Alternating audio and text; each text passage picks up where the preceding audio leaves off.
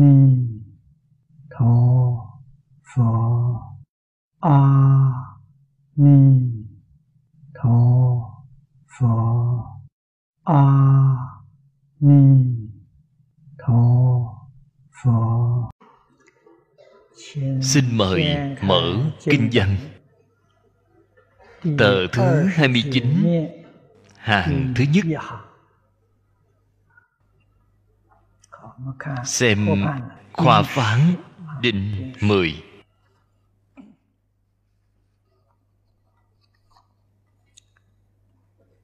Do thị nhân duyên Năng linh vô lượng chúng sanh Giai phát A Nậu Đa La Tam Miệu Tam Bồ Đề Tâm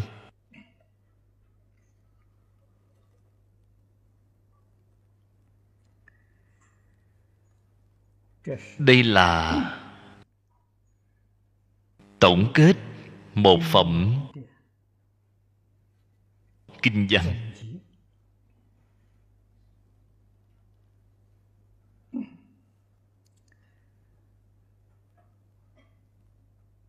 Kinh văn Câu thứ nhất Là tổng chỉ Các loại nhân duyên Thù thắng. Mà bên trên đã nói.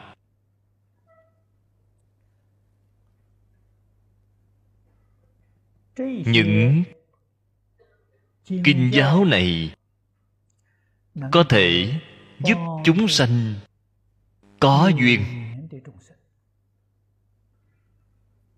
sanh khởi tâm vô thượng bồ đề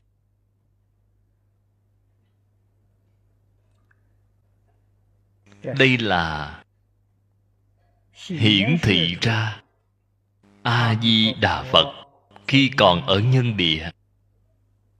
Hành bồ tát đạo.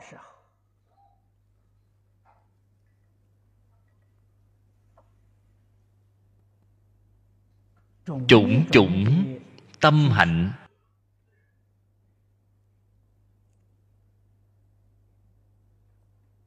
Chúng ta phải nên học tập. Phải nên bắt chước.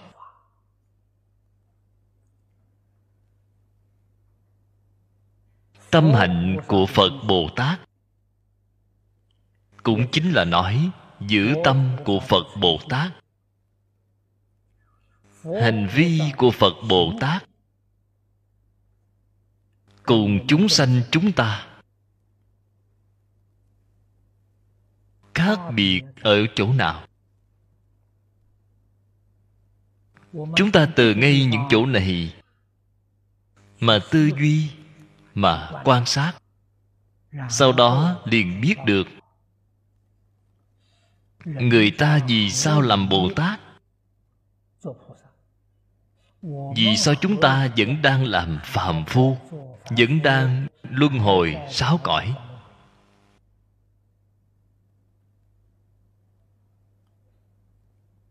Học phật. Mục tiêu chân thật của chúng ta là phải siêu diệt tam giới, siêu diệt mười pháp giới, đạt được một kết quả chân thật. Cái kết quả chân thật này danh xưng ở trong phật pháp gọi là thành phật. Tuy là chưa chứng được phật quả cứu cánh có thể chứng được phật quả phần chứng dị cũng xem là có thành tựu rồi. Nếu như phần chứng gì cũng không thể chứng được có thể chứng được tương tự dị cũng xem là không tệ rồi. Tương tự dị bao gồm thanh văn, duyên giác, bồ tát trong mười pháp giới. Đây đều xem là tiểu quả. Xem là bạn có kết quả. Nếu như chúng ta vẫn không thể ra khỏi sáu cõi luân hồi vì thì rất hổ thẹn. Vì sao vậy? Không có kết quả. Việc này các vị phải nên biết. Đại sư thiên thai nói lục tức phật. Quán hạnh tức phật. Xem là công phu có lực rồi. Thế nhưng không ra khỏi tam giới.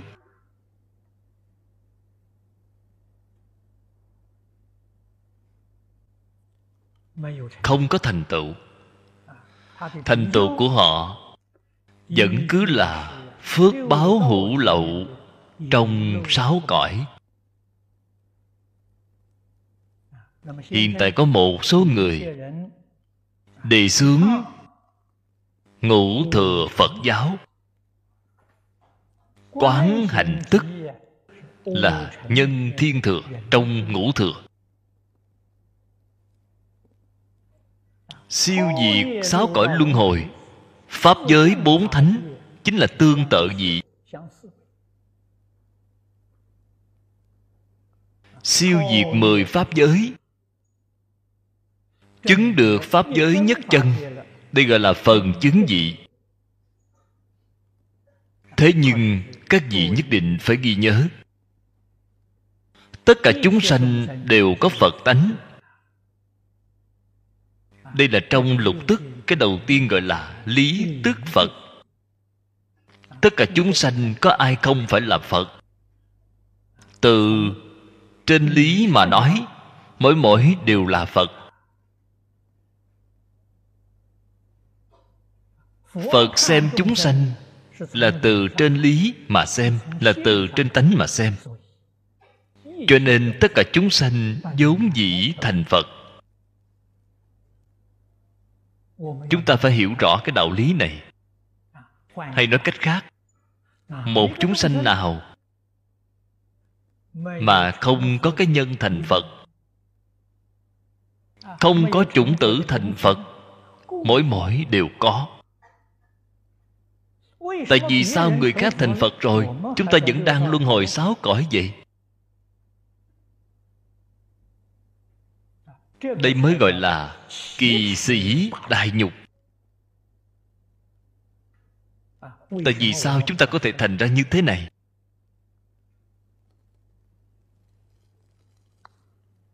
Vấn đề cốt lõi của nó, tâm của chúng ta không giống tâm phật.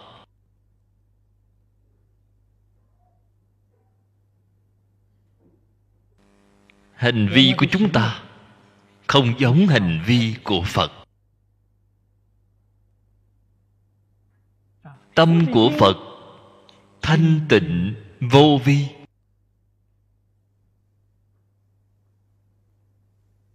Hạnh của phật vô vi nhi vô sở bất vi.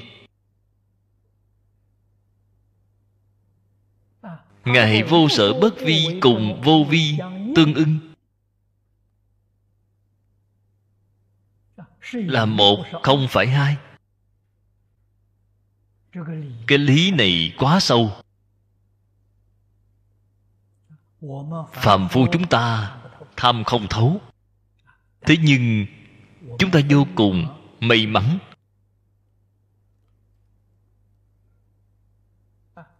Lần này được thân người, lại có thể gặp được phật pháp.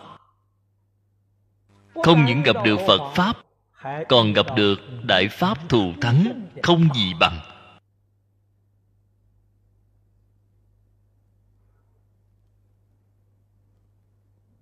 Thế nhưng đây vẫn là có thiện căn phước đức nhân duyên đã tu tích nhiều kiếp trong đời quá khứ. Trên kinh di đà phật nói rất hay không thể thiếu thiện căn phước đức nhân duyên mà được sanh nước kia.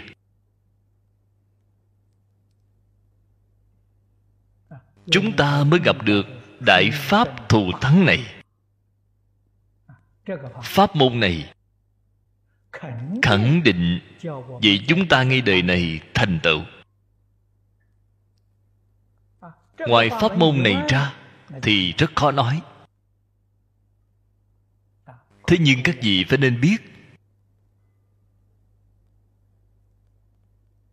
người xưa có nói qua, giáo có chánh, có tà. Pháp môn cũng có chánh, cũng có tà. Nhất là ở ngay trong xã hội hiện tiền này của chúng ta. Trong kinh lăng nghiêm nói rất hay tà sư nói pháp nhiều như các sông hằng. Những tà sư này trên kinh lăng nghiêm nói được rất rõ ràng.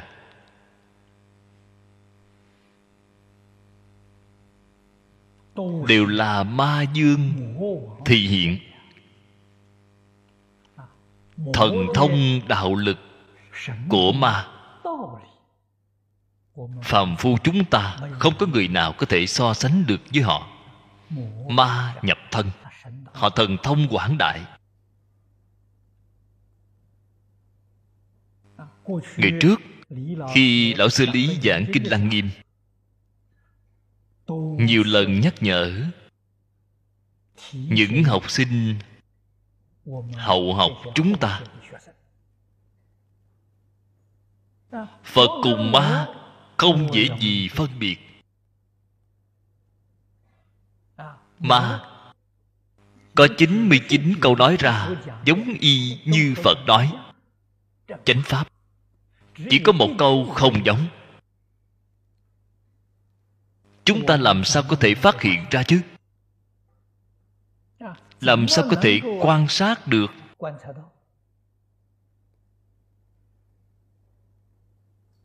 Cho nên, Người hảo tâm học Phật, Nói một lời thành thật, Vẫn là thiện căn phước đức nhân duyên kém một chút.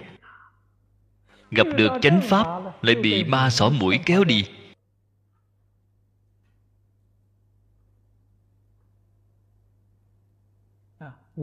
Chúng ta thấy rồi. Rất đau lòng. Thế nhưng phải làm sao? Không thể làm gì được không chỉ chúng ta không làm gì được, chư phật bồ tát xem thấy trong mắt cũng không làm gì được. Đây là mỗi người thiện căn phước đức nhân duyên không như nhau. Tuy là không gặp phải ma nạn, nhưng đề này không thể thành tựu. Được đi sai rồi, không hề gì, vẫn còn đời sau, vẫn còn kiếp sau chư phật bồ tát đầy từ đại bi. Cho nên phật thị môn trung hữu cầu tác ứng bằng đời nào kiếp nào duyên chín mùi rồi. Phật vẫn là đến độ bạn. Khi bạn duyên chưa chín mùi, cho dù gặp phải ma nạn, phật bồ tát vẫn ở bên cạnh đứng nhìn chăm sóc bạn. Từ bi đến tột đỉnh. Tâm hạnh như vậy, chúng ta phải tường tận, chúng ta phải học tập. Chúng ta xem thấy bạn đi sai đường rồi. Có thể khuyên họ. Khuyên họ một lần họ không nghe. Khuyên họ hai lần vẫn không nghe, không thể khuyên hơn. Tùy họ vậy. Vì sao vậy? Ba lần trở lên liền biến thành oán thù. Sự bất quá tam. Cho nên phải biết được, chúng ta chính mình chăm chỉ, cố gắng tu học. Chúng ta tu học có thành tựu. Nói không chừng, sau 10 năm 20 năm họ giác ngộ rồi, họ quay đầu. Ngay đời này không thể giác ngộ. Vừa rồi mới nói vẫn còn đời sau. Cho nên phật dạy chúng ta trong pháp lục độ nhẫn nhục ba la mật quan trọng hơn bất cứ thứ gì. Phải có tâm nhẫn nại phải có hằng tâm phải có nghị lực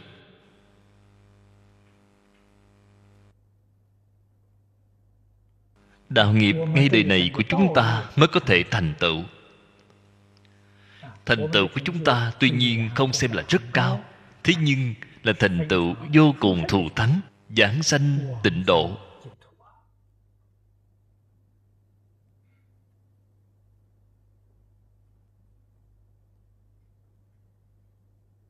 Phải làm thế nào mới có thể giảng sanh?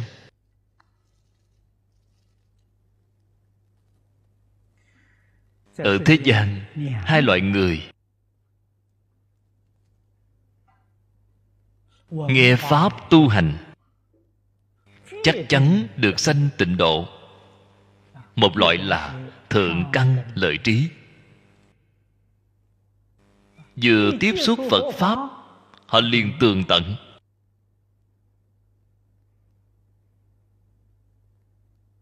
Loại người này dễ dàng thành tựu họ không có hoài nghi. Họ không xen tạp không gián đoạn. Loại người thứ hai là hạ ngu. Họ có thiện căn. Họ có phước đức. Thậm chí họ không biết chữ không có đi học. Ở trong xã hội cũng không có địa vị gì cũng không có tiền tài thậm chí là bần cùng hạ tiện. Thế nhưng họ vừa nghe được phật pháp họ liền tin sâu không nghi. Một câu di đà niệm đến cùng niệm đến ba năm năm năm họ liền có thể đứng mà giảng sanh có thể ngồi mà giảng sanh thành tựu rồi. Hai loại người này dễ dàng thành tựu. Một bộ phận khó nhất là ở giữa thượng không thượng hạ không hạ. Một đống vọng tưởng phân biệt chấp trước. Sự việc này thì phiền phức rồi.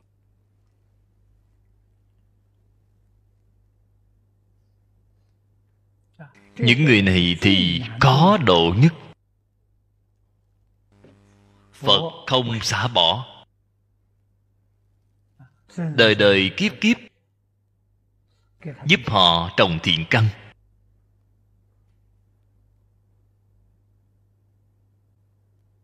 Mỗi giờ, mỗi phút đều đang giúp chúng ta.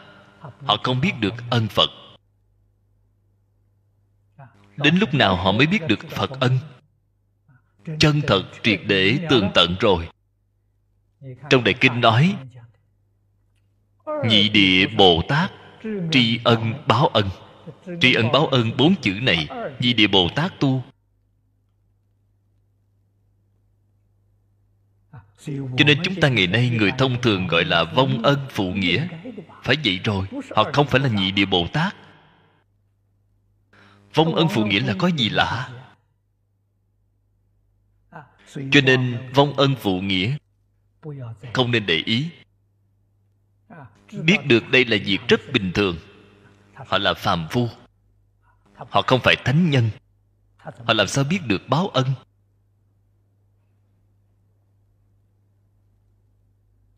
Tri ân, báo ân không phải việc đơn giản.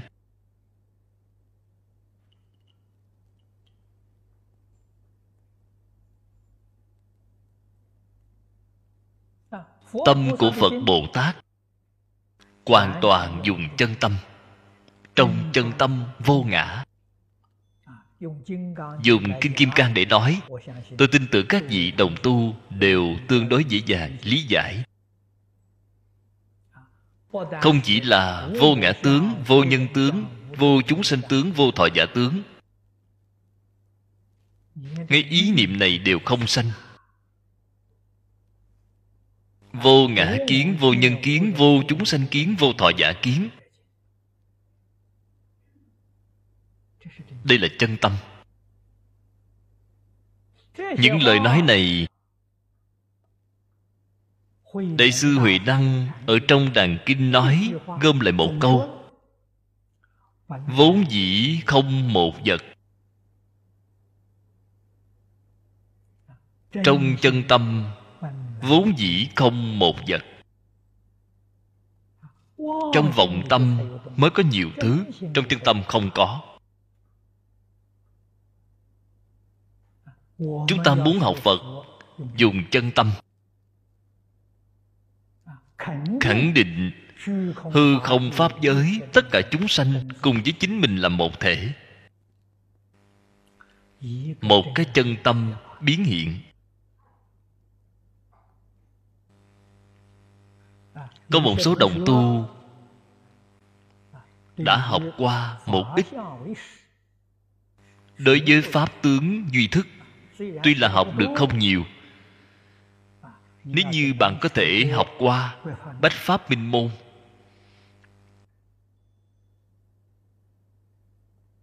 học qua duy thức, nhị thập tụng, tam thập tụng, bạn liền sẽ có chút khái niệm này.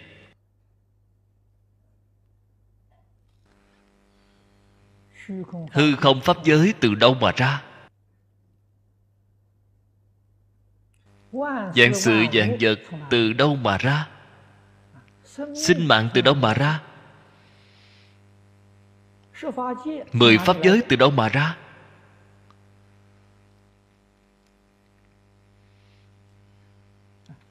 Khoa học gia hiện tại đã nói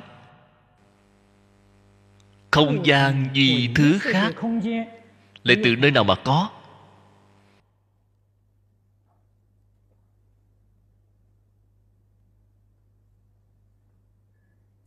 chúng ta tin tưởng đối với lời của phật nói.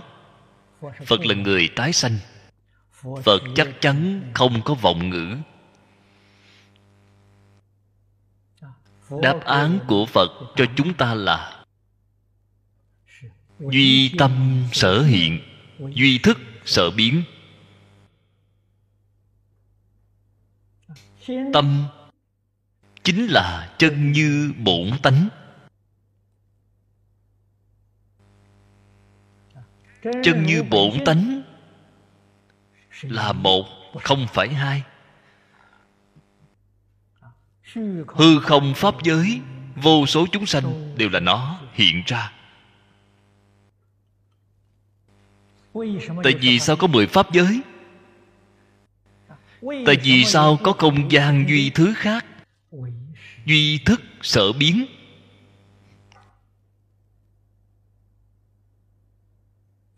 Thức là cái gì? Thức là tâm. Dùng sai. Tâm nếu như chánh dụng, chỉ có nhất chân pháp giới. Tâm dùng sai. Vì sao dùng sai vậy? Trong tâm xen tạp, vô minh phiền não xen tạp lấy vọng tưởng phân biệt chấp trước. Nhất chân pháp giới liền sanh ra biến hóa. Liền biến thành mười pháp giới, biến thành vô lượng, vô biên pháp giới. Thế nhưng, bạn phải nên biết, vô lượng, vô biên pháp giới vẫn là nhất chân pháp giới.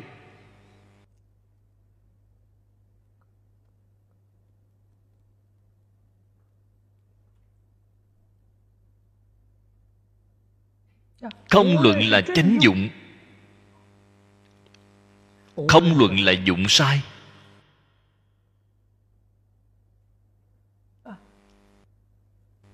Tóm lại mà nói, không tăng, không giảm. Không sanh, không diệt.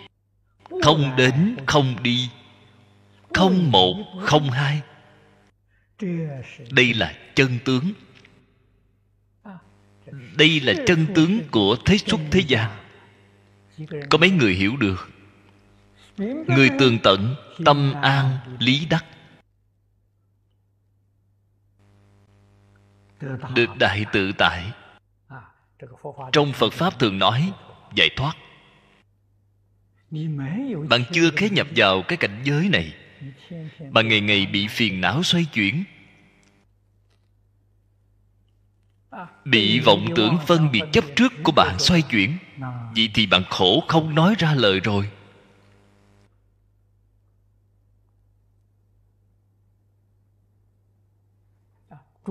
Chư phật bồ tát, mỗi giờ, mỗi phút, đều đang ở chung quanh chúng ta. Giúp chúng ta giác ngộ.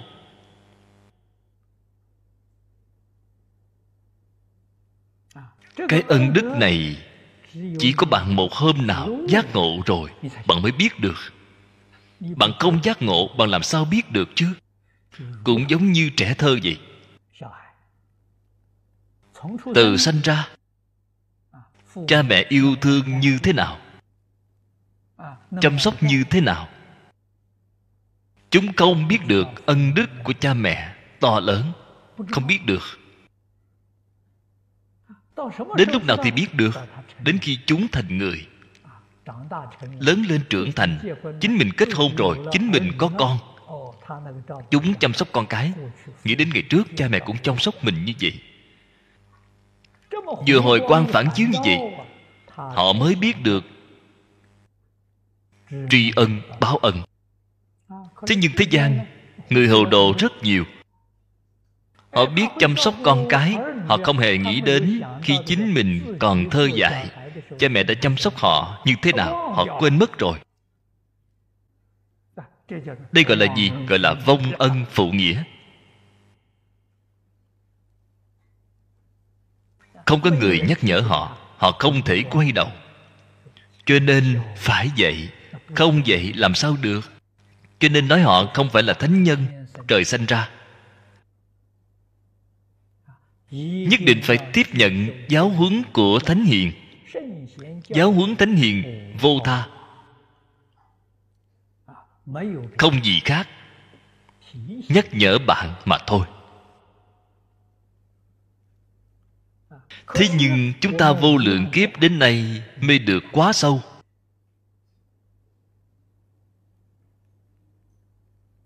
Quyết không phải hai đến ba lần có thể quán tỉnh chúng ta.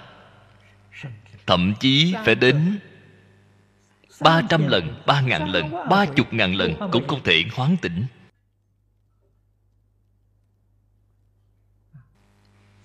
từ những chỗ này, chúng ta đối với ân đức của phật bồ tát, càng tỉ mỉ mà tư duy, càng biết ân đức không thể nghĩ bàn.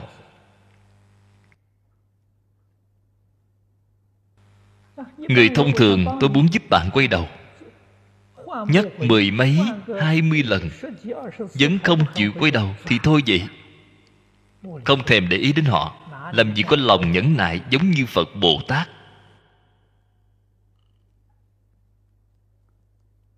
Vĩnh viễn truy theo bạn. Quyết không xả bỏ bạn.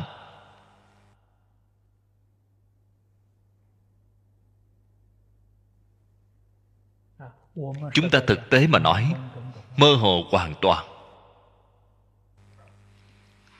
Không quán sát ra được.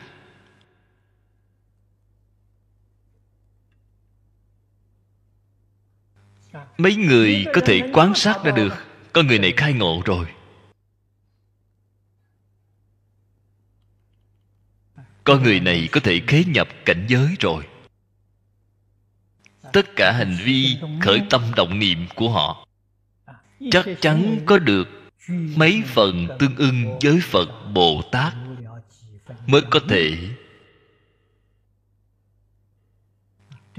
khế nhập.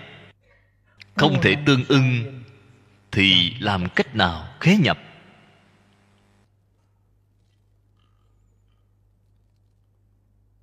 Căn tánh của mỗi người đều không như nhau. Cho nên, phật mới nói, tám dạng bốn ngàn pháp môn. Nói vô lượng pháp môn. Cho dù là đồng một pháp môn tịnh độ, mỗi vị đồng tu tu tịnh độ, căn tánh cũng không như nhau.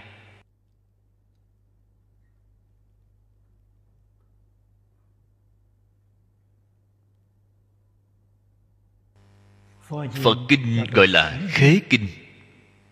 Thượng khế chư phật sở thuyết chi lý, hạ khế chúng sanh khả độ chi cơ.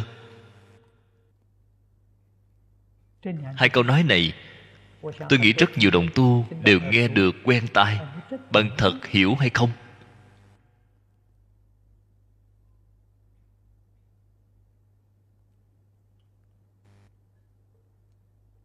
Nếu như thật hiểu rồi bạn liền có thể vào đạo.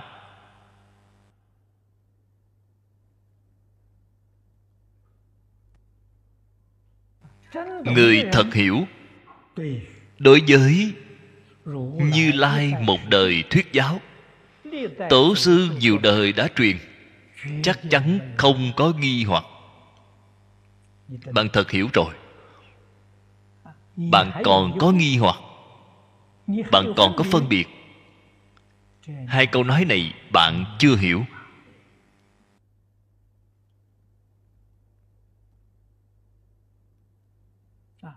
Thế tôn năm xưa ở đời. Giảng giải pháp môn tịnh độ. Tại vì sao phải nhiều lần tuyên giảng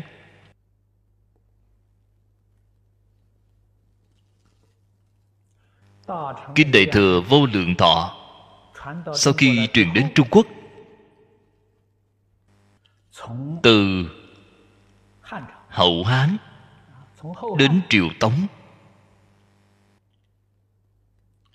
khoảng 800 năm phiên dịch 12 lần. Trên Đại Tạng Kinh có một lục Là phiên dịch nhiều nhất.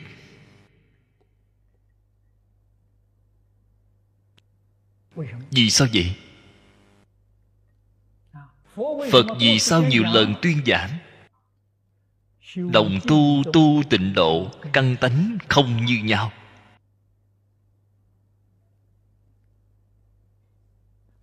Phật phải giảng nhiều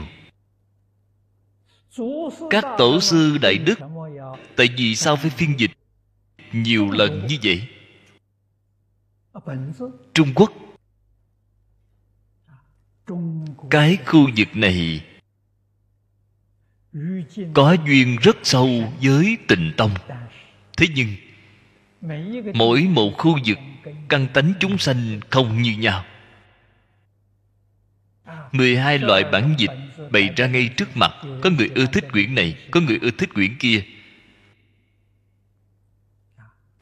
Thế nhưng vấn đề ở chỗ nào? Vấn đề ở nghiệp chướng tập khí của họ quá nặng. Họ ưa thích cái quyển này, Lại phản đối quyển kia. Ưa thích quyển kia thì phản đối quyển này, sai rồi. Đây là không hiểu ý của phật. Trên kệ khai kinh nói, nguyện giải như lai chân thật nghĩa, không dễ dàng.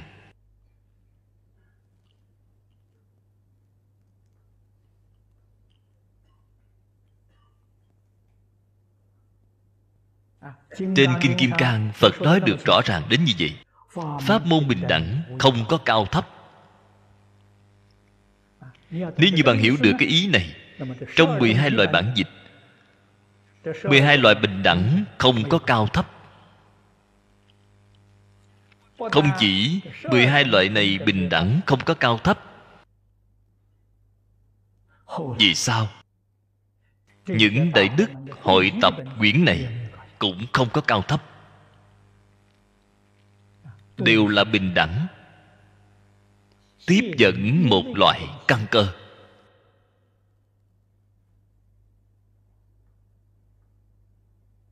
Ưa thích cái quyển của khang tăng khải. Từ ngay quyển này được độ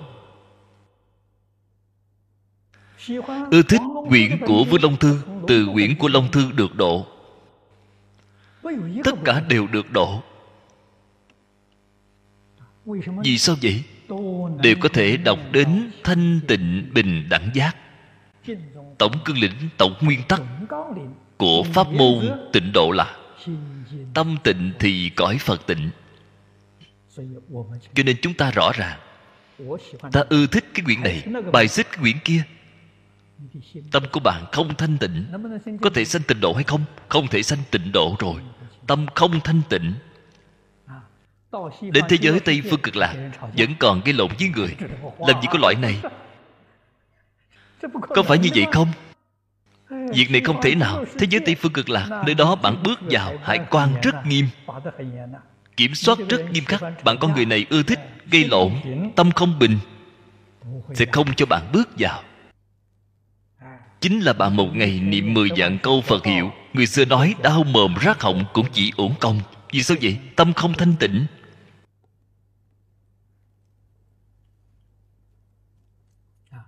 Cho nên hiểu rõ cái đạo lý này, quyển nào cũng đều tốt. Người nhật bản truyền chân tông, họ đưa đến cho tôi xem cũng tốt. Vì sao vậy? Chỉ cần niệm một câu a di đà phật.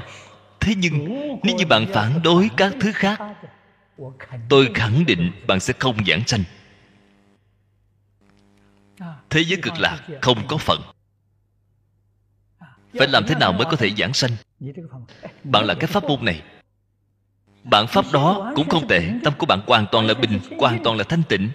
Xem thấy bất cứ người nào, bất cứ pháp môn nào đều là ưa thích.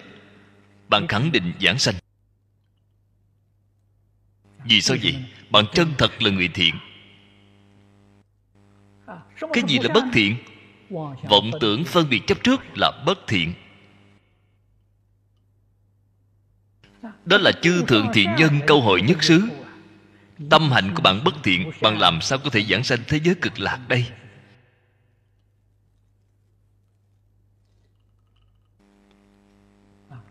Không cần nói kinh điển của phật. Người tu hành những chú giải này tôi nghĩ rất nhiều đồng tu đều nghe qua trong nhà phật đã nói, vi nhân thuyết pháp, vô pháp bất viên. Cho nên ngay trong nhãn quan của ta, không chỉ là bao gồm tất cả pháp môn, kinh giáo của nhà phật là bình đẳng. Tôi nghe thấy, xem thấy đều là quan hỷ ngay trong mắt của tôi xem thấy điển tích của tất cả tôn giáo khác đều bình đẳng.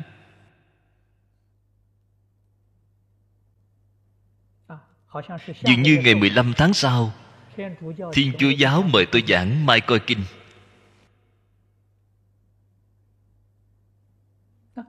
Tôi quan hỷ.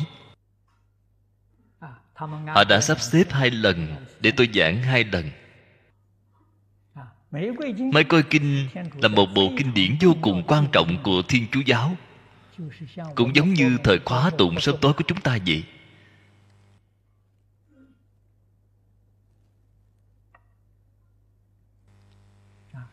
Khi tôi đến giảng quan nghênh các vị cũng đi nghe thử.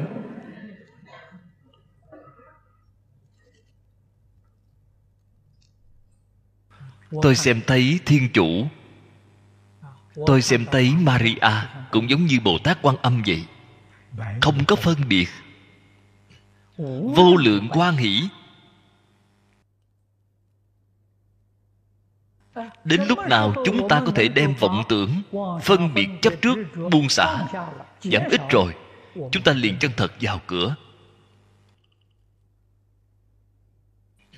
Bạn sẽ hoàn toàn khác. Chân thật quay đầu lại rồi cái pháp môn này của chúng ta đệ nhất cái pháp môn kia không tốt. Cũng giống như pháp môn này của ta là con mắt. ta là con mắt. Bạn là lỗ tai.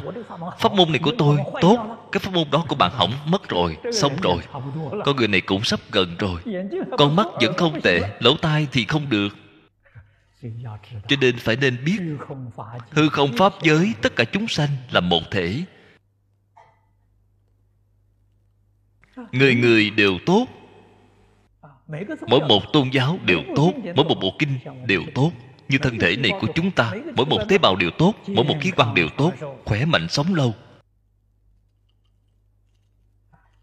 Mọi người tỉ mỉ mà thể hội cái đạo lý này.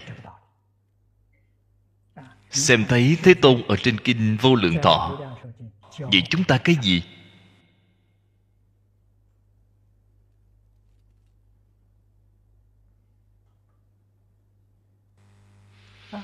bốn kinh hội tập.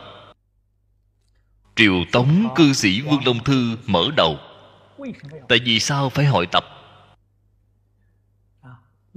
Khi cư sĩ Long Thư còn tại thế,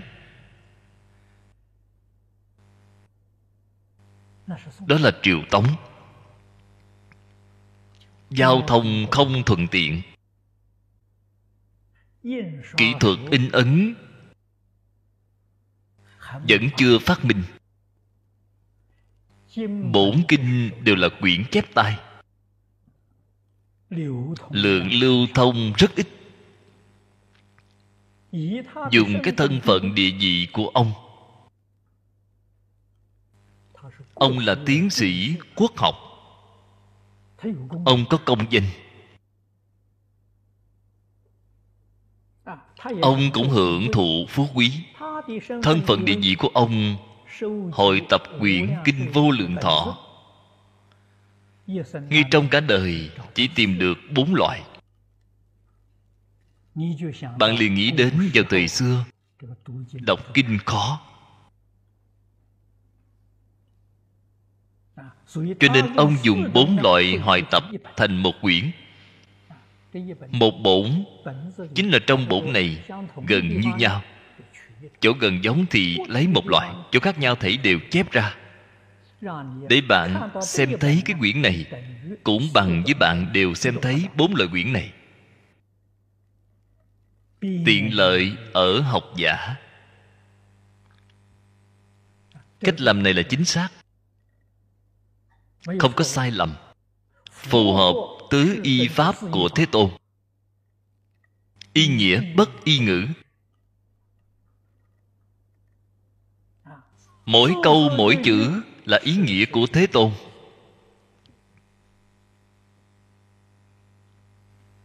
Cho nên quyển của ông được để vào long tạng. Đây chính là được lịch đại tổ sư đại đức khẳng định được quốc gia khẳng định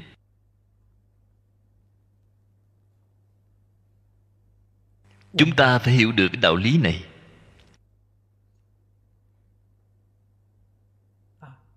Cái quyển này đích thực đã độ được không ít người. Thế nhưng rất đáng tiếc. Vô lượng thọ, cái hội này trong đại bảo tích kinh bản dịch của triều đường cũng là một quyển khác của kinh vô lượng thọ cư sĩ long thư chưa xem thấy. Trong cái quyển này có tập một số kinh văn quan trọng là bốn loại quyển khác không có. Cho nên khoảng năm hàm phong, nhà thanh, cư sĩ ngụy mặc thâm phát tâm hội tập mới lại.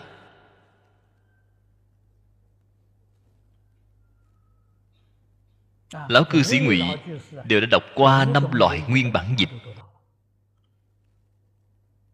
Bổn hội tập của ông đích thực là tốt hơn so với cư sĩ long thư. Cái sau luôn luôn tốt hơn cái trước. Đại sư ấn quang có phê bình đối với quyển này của họ phê bình không phải nói không thể hội tập, không phải nói hội tập không tốt, là phê bình họ đem chữ của nguyên bổn sửa đổi. Đại sư ngài xem thấy việc này rất là không vui. Vì sao vậy? Hội tập cùng phiên dịch không như nhau. Phiên dịch bạn chính mình có thể chăm trước. Dùng văn tự như thế nào hội tập là gì? Hội tập là người ta hiện có. Quyết định không thể cải đổi văn tự của kinh văn. Không được làm. Nếu như tùy tiện sửa kinh, cái phong khí này vừa khai, đến người sau tùy tiện sửa kinh. Kinh này truyền lại sau này, mặt mũi hoàn toàn khác rồi. Tổ sư phản đối cái điểm này. Chúng ta phải nên hiểu. Cái đổi của họ họ là chân thật có học vấn. Hơn nữa thông tông thông giáo. Sửa được thật tốt. Thế nhưng cái phong khí này không được khai ra. Khai ra cái phong khí này không tốt. Cho nên chúng ta phải nên biết, tổ sư tại vì sao phải phản đối? Lý do gì phản đối? Bạn phải làm cho rõ ràng, bỗng nhiên hiểu ra. Nên mới có hội tập lần thứ ba của lão cư sĩ hạ liên cư.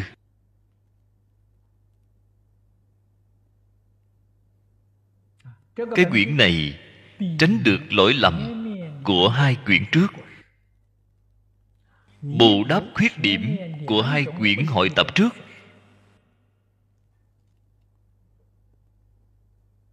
Trở thành bổn kinh vô lượng thọ viên mãn nhất. Chúng ta may mắn gặp được. Thành thật mà nói, khi tôi chưa gặp được cái quyển này, trong tịnh độ ba kinh, tôi ưa thích là kinh di đà cùng kinh quán vô lượng thọ phật. Tương đối xa lạ đối với kinh vô lượng thọ. Vì sao vậy? Nguyên bản dịch tôi đọc có rất nhiều chỗ rất khó hiểu.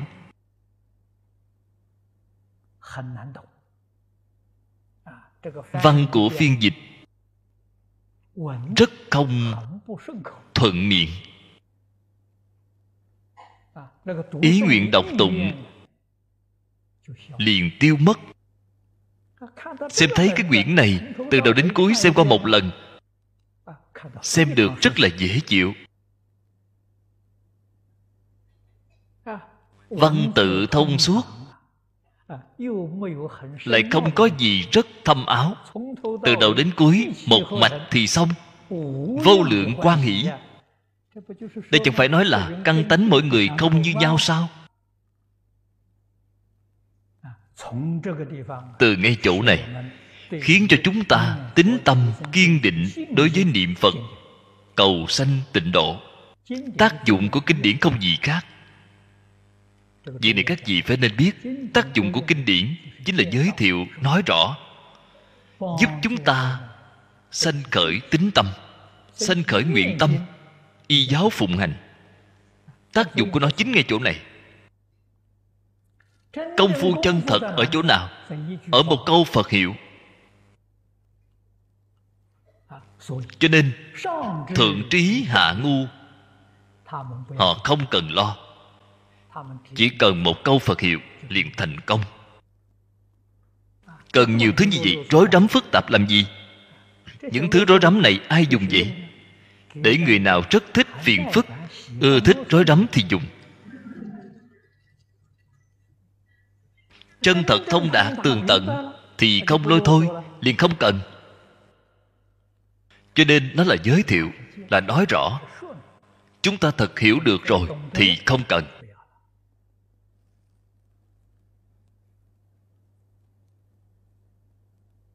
Cho nên, sau khi chân thật giác ngộ Đại Đức xưa nói, Tam tạng 12 bộ là một đống giấy thừa. Một đống phế liệu. Lời nói này là thật, không hề sai. Thế nhưng người chưa giác ngộ Thì họ phải dùng Rất hữu dụng đối với họ. Dùng cái thứ này để dẫn đạo. Do đó, phật mới nói, pháp còn nên xả huống hồ phi pháp. Pháp còn nên xả. Bạn còn có cái gì để tranh luận? Bạn chính là không chịu xả. Mới đang tranh. Đều chịu xả rồi thì còn có cái gì để tranh? Không có gì để tranh. Người đến vô tranh thì vào cửa. Trong đàn kinh lục tổ nói được rất hay. Thử tông bổn vô tranh.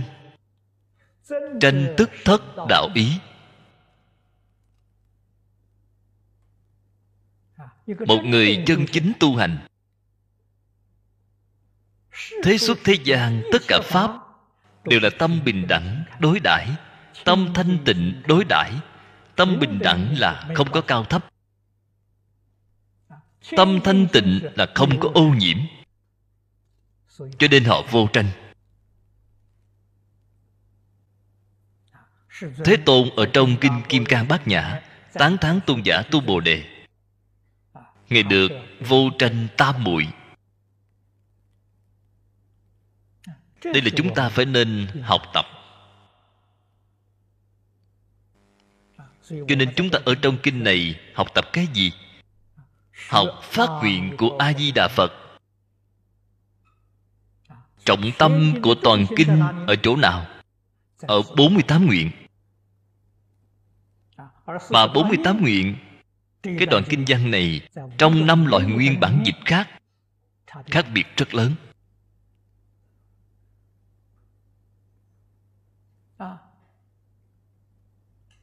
Hai loại bản dịch đời Hán. 24 chương. Nguyện 24 chương. Quyển Khang Tăng Khải dịch đời Ngụy. 48 nguyện. Quyển Tống dịch. 36 nguyện. Đại Đức xưa căn cứ nguyên bản dịch. Điều mục của 48 nguyện khác nhau. Khẳng định Nguyên bản tiếng Phạn. Chí ít có ba loại nguyên bản khác nhau.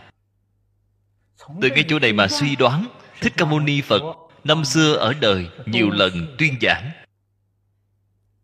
Vì sao Kinh Đại Bảo Tích Truyền đến Trung Quốc? Đây là làm chứng minh Đại Bảo Tích trong cái hội này, Thích Ca Mâu Ni Phật cũng giới thiệu Tây Phương tịnh độ. Cho nên đích thực, Thế Tôn đã nhiều lần tuyên giảng. Ngày nay, thế gian này, Pháp nhược ma cường. Tà sư nói Pháp nhiều như các sông Hằng. Chúng ta không thể dễ dàng động tâm. Tùy họ phê bình như thế nào. Họ nói như vậy tốt, Như thế kia tốt. Trong lòng chúng ta rõ ràng Tường tận thông suốt thấu đáo. Đó là phân biệt chấp trước của người ta. Trên thực tế, Tất cả đều bình đẳng. Không có thứ nào không tốt. Loại pháp môn nào đều độ chúng sanh cái gì gọi là ma? ma chính là vọng tưởng phân biệt làm cho tâm bạn bị nhiễu loạn. Tâm của bạn không bình tâm của bạn không thanh tịnh. Mục đích của ma đạt được rồi. Vì sao vậy? bạn không thể giảng sanh. Giống dĩ bạn đọc cuốn kinh này bạn sẽ giảng sanh. mọi người thọ giới đều biết. Khi giảng sanh ma khủng bố ma chỉ hy vọng bạn ở trong sáu cõi luân hồi. Tốt nhất bạn thường đi đến ba đường ác họ rất vui lòng. Cho nên họ dùng cái phương pháp này để nhiễu loạn. Bạn đã học phật rồi. Học phật bạn cũng không thể đi được. Bạn cũng không thể giảng sanh. Họ dùng cái phương pháp này để nhiễu loạn.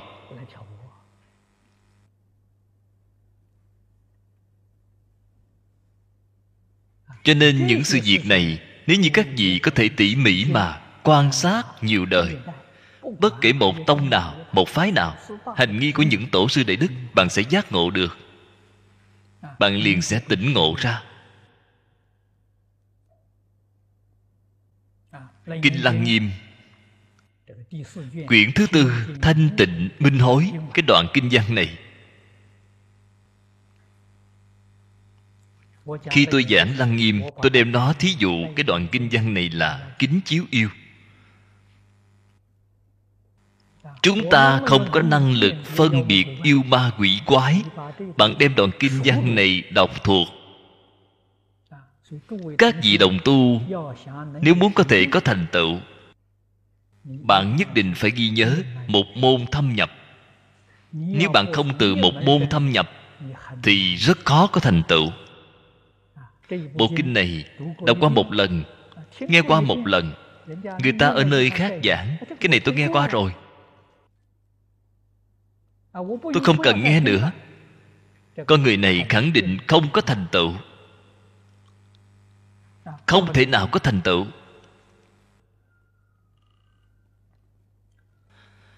Luật sư đạo tuyên núi trung nam chào triều nhà đường. Người sáng lập luật tông của trung quốc. Sơ tổ luật tông. Trong truyện ký có ghi chép đại sư ngày nghe tứ phần luật tạng, nghe hai mươi lần. Chúng ta biết được, việc này không dễ gì làm. Phân lượng của tứ phần luật tạng rất lớn. Quyết không phải một người giảng. Có thể thấy được, ngài có tâm giới giới luật. Ở nơi nào có người giảng tứ phần luật tạng, ngài liền đi nghe, liền đến học tập. Cả đời nghe qua hai mươi lần. Năm xưa, tôi học giáo với lão cư sĩ lý bỉnh nam. Ngài thành lập giảng tòa đại chuyên Ở thư viện Từ Quan Trong cái giảng tòa này Có sáu môn khóa trình. Lão sư Ngài đảm nhiệm hai môn. Một môn là Phật học Khái yếu tập thứ giảng. Đó là giới thiệu Phật giáo. Ngày chính mình giảng. Ngoài ra một khóa trình khác là kinh a di đà ông giảng hai môn bài khóa. Tôi nghe được 11 lần. Vào mỗi lần khai khóa tôi không hề thiếu vắng buổi nào.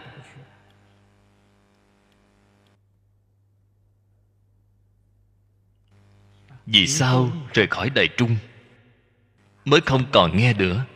Nghe 11 lần. Làm gì một lần, hai lần thì thành công? Làm gì có việc dễ dàng như vậy?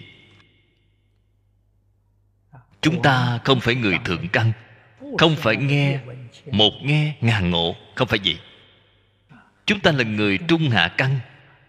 Cho nên chính mình, đối với căn tánh của chính mình, nhất định phải nhận biết rõ ràng. Người quý ở chỗ tự biết rõ. Ta là căn tánh như thế nào? Căn tánh trung hạ chỉ có khốn nhi học chi. Ngoài cái cần học ra, không còn biện pháp thứ hai cho nên nhất định là một môn thâm nhập, huân tu thời gian dài. Cho nên tôi khuyên đồng tu sơ học. Đồng tu tại gia mới học phật. Tôi dạy họ, trước tiên đem liễu phàm tứ huấn, đọc qua ba trăm lần. Chỉ đọc quyển sách này mỗi ngày đọc một lần. Đọc đến một năm, bạn liền biến đổi cốt cách. Vì sao vậy? Tiêu tai rồi, nghiệp chướng tiêu rồi. Phước báo của bạn hiện tiền, trí huệ của bạn thêm lớn. Học phật. Thích ca phật tổ là phước huệ nhị túc tôn. Bạn không có trí huệ, không có phước, bạn học phật cái gì? Cho nên điều kiện học phật là phước huệ nhị túc. Đương nhiên chúng ta không thể nói đến túc, tóm lại phải có chút phước báo. Mới có chút vốn liếng, không có vốn liếng làm sao thể học phật. Cái vốn liếng này cần phải tốn thời gian một năm. Học liễu phàm tứ huấn bạn liền có phước, có huệ. Bạn mới đầy đủ điều kiện học phật.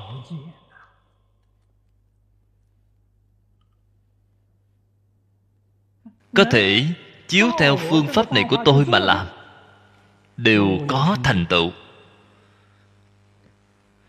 Không chiếu theo phương pháp này mà làm vậy thì khó rồi.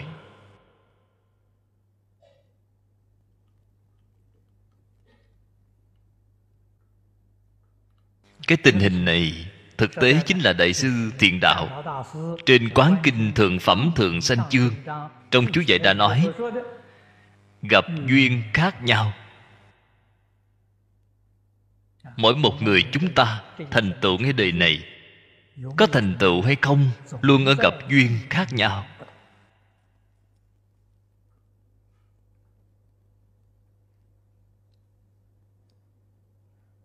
Mà then chốt ở trong đây là chính mình. Có phải chân thật hiếu học hay không? Có phải chân thật tôn sư trọng đạo hay không? Tôn sư trọng đạo. Đây là ấn tổ nói, một phần thành kính được một phần lợi ích, mười phần thành kính được mười phần lợi ích.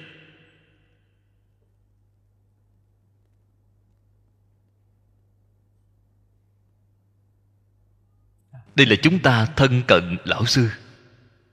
Thân cận thiện hữu. Đồng tham đạo hữu. Then chốt thành bại đối với việc học phật của chúng ta. Vô cùng quan trọng. Chúng ta hiểu được những đạo lý này.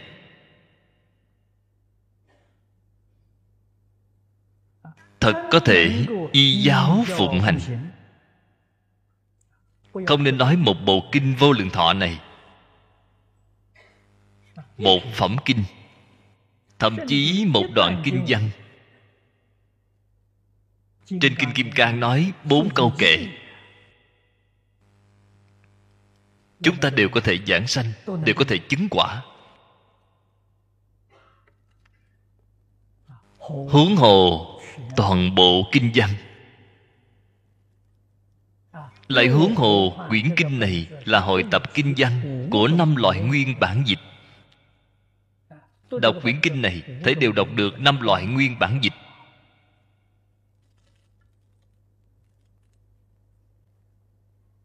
Chúng ta học tập, thọ trì quyển kinh này, chắc chắn không phải mờ mịt. Không phải người ta dạy thế nào thì chúng ta nghe theo thế đó. Loại người này là có. Tôi rất kính phục.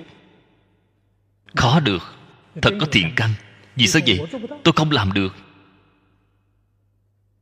Lão sư của ta dạy ta như thế nào? Ta còn muốn cãi lại họ. Ta còn có rất nhiều chỗ nghi hoặc. Ta đều nêu ra để hỏi họ. Ta làm học trò chân thật là rất không dễ dạy. Thế nhưng ta nói có lý. Lão sư thuyết phục được ta rồi. Ta chắc chắn phục tùng. Ta không thể cải đổi. Cho nên lão sư cũng chịu dạy ta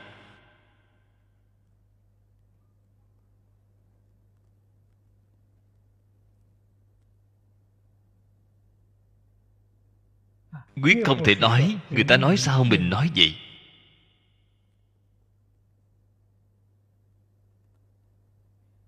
Chân thật. thấy được quyển này tốt.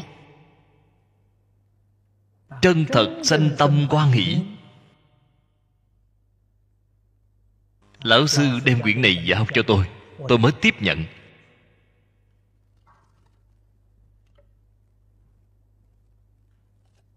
kinh văn khi vừa mới học có chỗ khó.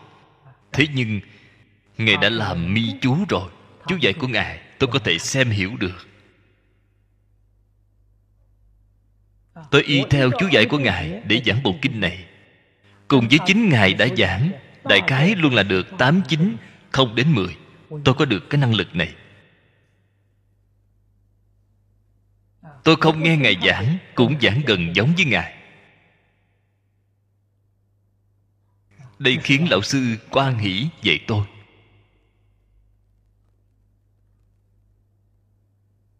Cái năng lực này từ đâu mà có? Không gì khác, y giáo phụng hành. Cho nên có thể tương ưng với kinh giáo. Bạn học rồi, bạn có thể lý giải, bạn có thể giảng, bạn không thể làm, không có ích gì. Đó không phải bạn. Bạn chính mình phải làm chăm chỉ nỗ lực mà làm. Trong lúc làm, bạn sẽ có tâm đắc. Trong tâm của bạn thể hội được, bạn cùng với những đại đức xưa nay. Chú giải của họ nhất nhất mà đối chiếu. Mà so sánh. Người ta cũng là có cách nói như vậy. Tốt, chúng ta rất quan hỷ hội ý. Cách nói của ta, giải thích của ta, không hẹn mà khế hợp với người xưa.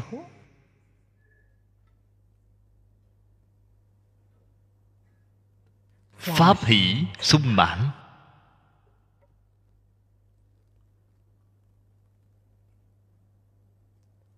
Cho nên nhất định phải phát nguyện như phật, giữ cái tâm như phật. Phát nguyện của phật là giúp đỡ tất cả chúng sanh giúp đỡ tất cả chúng sanh.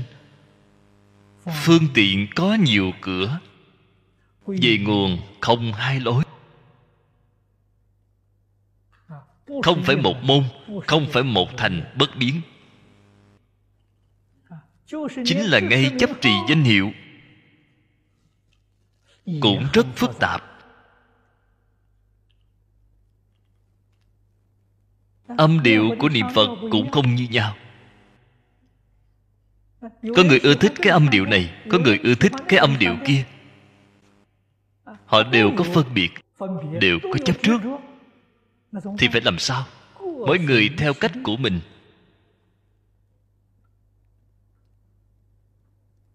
Do đó, tôi chủ trương xây nhiều niệm phật đường các bạn ưa thích truy đỉnh niệm phật. A di đà phật, a di đà phật, liên tục mà niệm ưa thích cách này, xây dựng cái niệm phật đường, truy đỉnh niệm phật đường. Bạn đi đến niệm phật đường đó, ở nơi kia niệm phật, giống như pháp sư sám dân, một câu a di đà phật, phải niệm thời gian rất dài rất dài. Rất nhiều người niệm theo, họ đều ngủ gật. Ưa thích cái âm điệu chậm chậm, thì bạn ở nơi một niệm phật đường khác. Không thể hợp chung lại, hợp chung lại thì gây lộn, đều sanh phiền não. Đều tốt đều có thể thành tựu. Không thể nói cách này của tôi tốt, cách của bạn không tốt. Không có cái đạo lý này.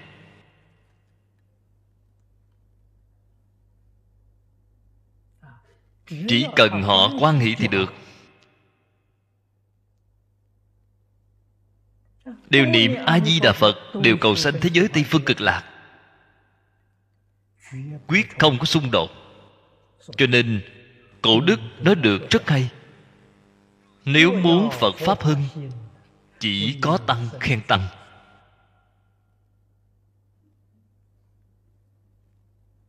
Phải đôi bên tán thán lẫn nhau. Nếu như đôi bên phỉ bán lẫn nhau, đây là diệt phật pháp. Đây không phải là hưng phật pháp. Chúng ta chính mình tạo ra tội nghiệp, chính mình không hề biết phá hoại hình tượng của phật pháp. Phá hòa hợp tăng chiếu theo kết tội trong giới luật. Địa ngục a tỳ.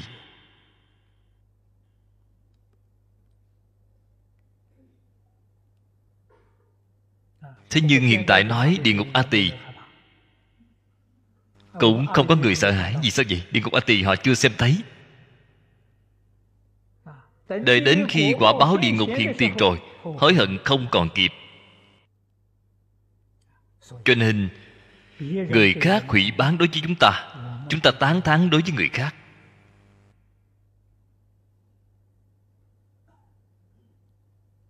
Họ có thiện hạnh, chúng ta chắc chắn tán thán.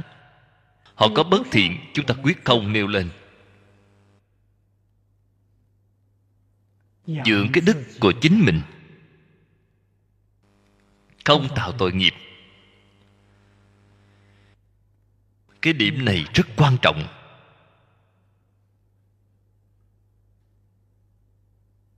Ngay quân tử thế gian tuyệt giao. Đều không nói. Lỗi lầm của đối phương. Nhà nho đã vậy trở mặt tuyệt giao cũng không nói lỗi người. Bạn xem thấy người xưa tu dưỡng như thế nào? Tu dưỡng của đệ tử phật phải ở trên quân tử.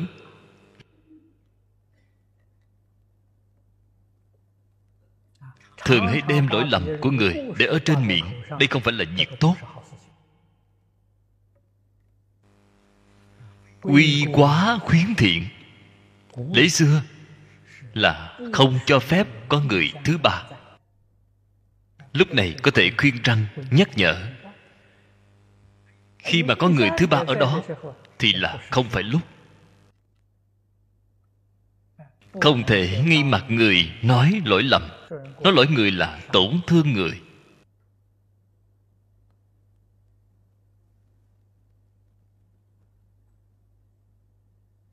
Hiện tại mấy người hiểu được cái đạo lý này. Cho nên trên đạo bồ đề chướng ngại, trùng trùng. Chướng ngại từ đâu mà ra? Chính mình tạo tác trùng trùng bất thiện, chiêu đến quả báo.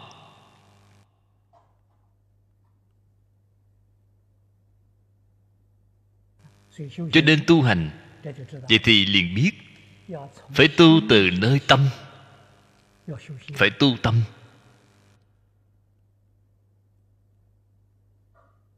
Tiêu chuẩn của tu tâm. Chúng ta, những năm gần đây, tôi 33 tuổi lên đài, giảng kinh. 33 tuổi xuất gia, Tôi vừa xuất gia liền lên đài giảng kinh. Hơn 40 năm rồi. Tôi ở trên giảng đài Không hề gián đoạn. Ngày ngày đều giảng. Từng có một khoảng thời gian giảng được rất nhiều. Một tuần lễ giảng 34 giờ đồng hồ. Sáng sớm, buổi chiều, buổi tối đều giảng.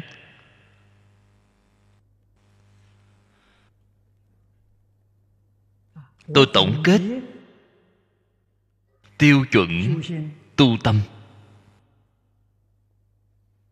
Chính là Chân thành, thanh tịnh, bình đẳng, chánh giác, từ bi. Trong đây có ba câu Là đề kinh của kinh vô lượng thọ. Thanh tịnh bình đẳng giác. Thanh tịnh bình đẳng chánh giác. Tôi ở phía trước thêm vào chân thành ở phía sau thêm vào từ bi. Đây là tiêu chuẩn tu tâm của chúng ta. Tâm của chúng ta đối nhân sự thế tiếp vật. Mỗi niệm phải tương ưng với đây. Đây là phật tâm.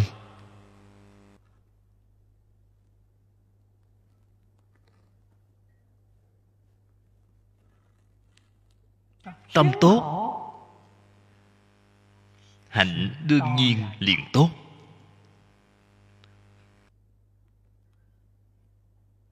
Trong hành vi, nhìn thấu buông xả. Đây là lão sư tôi dạy cho tôi.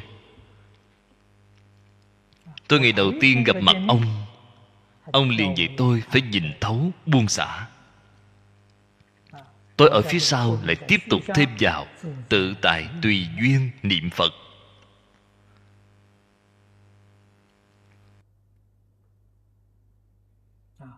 tâm đắc cả đời học phật của tôi chính là hai mươi chữ này cả đời tôi hành chính hai mươi chữ này khuyên người khác cũng là hai mươi chữ này dường như các vị đồng tu lớp bồi dưỡng khóa thứ nhất hay là khóa thứ hai. Tôi đem hai mươi chữ này tỉ mỉ dẫn qua một lần. Tôi chọn lấy một đề mục, gọi là truyền tâm pháp yếu. Dường như có một băng ghi hình hay là băng ghi âm.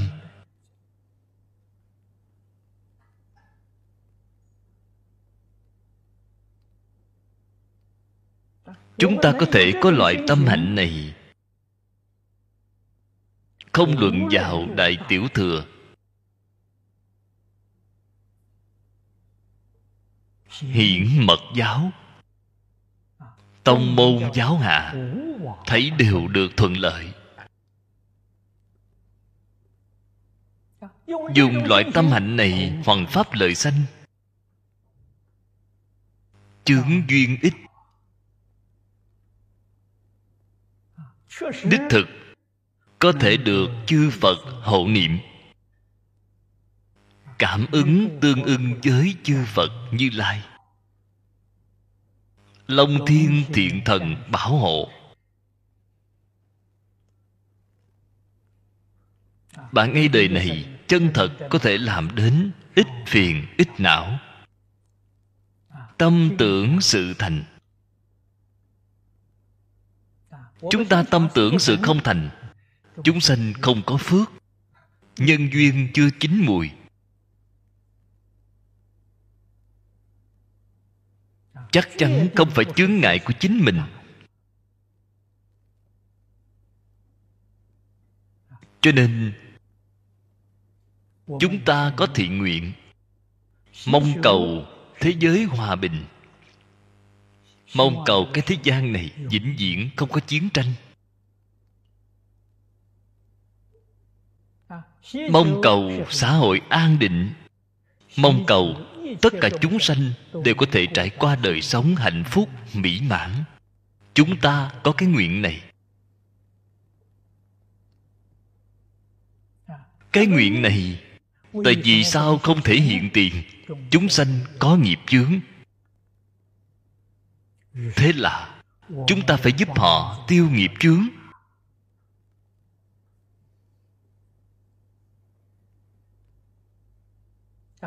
Phải giúp họ tỉnh ngộ lại. Việc này quan trọng, phá mê khai ngộ.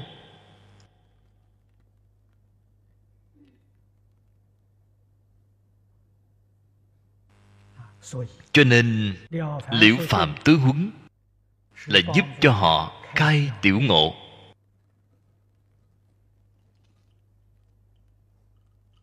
Chân thật tin tưởng nhân quả báo ứng.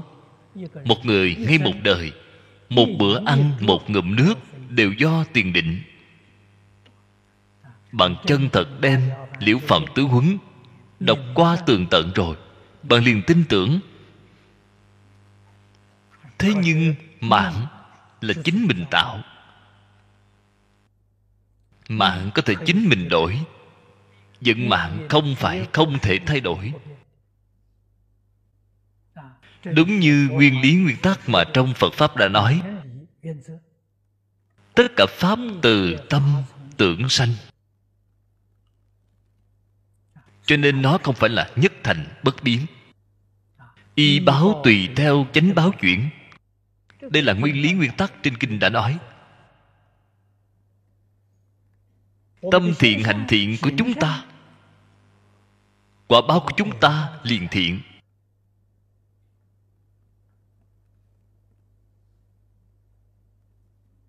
Hiện tại quả báo bất thiện bất thiện thì ta phải nỗ lực mà tu tâm thiện, hạnh thiện. Đoạn ác tu thiện quả báo của chúng ta liền sẽ chuyển, mà còn chuyển được rất nhanh. Chân thật biết dụng công. Bạn có thể chân thật hiểu được.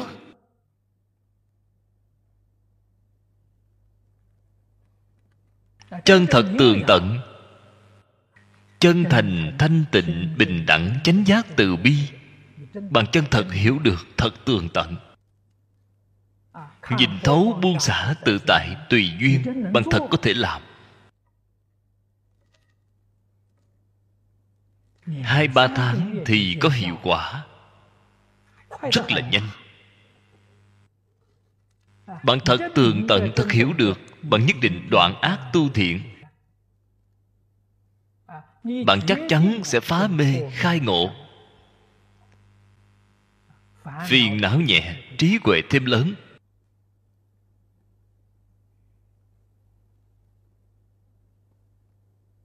Vấn đề là, một số đồng tu không chịu nỗ lực làm. Ở ngay trong cuộc sống thường ngày, vẫn là tùy thuận phiền não tập khí của chính mình. Vậy thì không còn cách nào.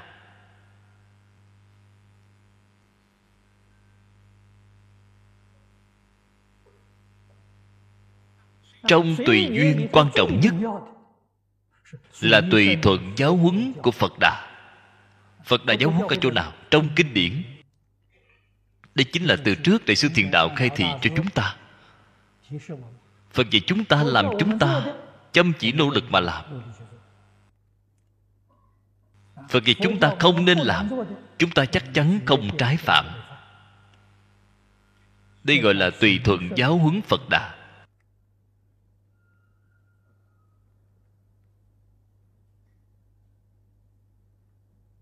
Ở đề kinh của quyển kinh.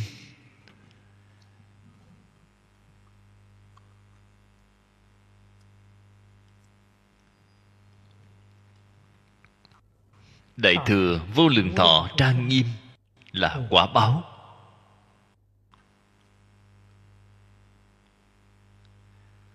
Chúng ta có người nào không hy vọng vô lượng thọ? Có người nào không ưa thích trang nghiêm trang nghiêm. Dùng lời của người thế gian hiện đại mà nói chính là chân thiện mỹ huệ. Người người đều muốn cầu. Chân thiện mỹ huệ chính là trang nghiêm mà trên kinh phật nói.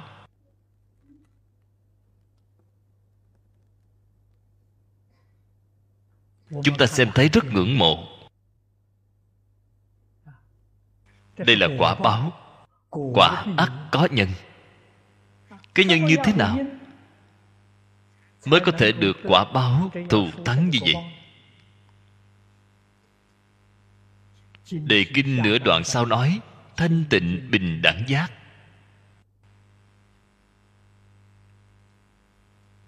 Bạn tu tâm thanh tịnh tu tâm bình đẳng. Tu chánh giác bạn liền đạt được. Nhân quả đều ở trên đề này.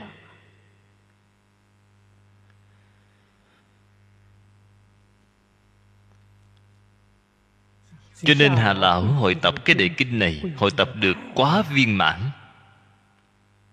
Chính mình không thêm vào một chữ nào.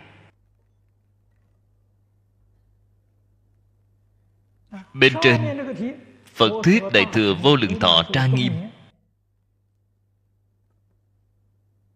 Là đề kinh của nhà tống dịch. Phía sau thanh tịnh bình đẳng giác kinh. Là đề kinh của hán dịch. Ngày đêm hai đề mục của hai nguyên bản dịch hợp chung lại. đề mục này thật đẹp. thật viên mãn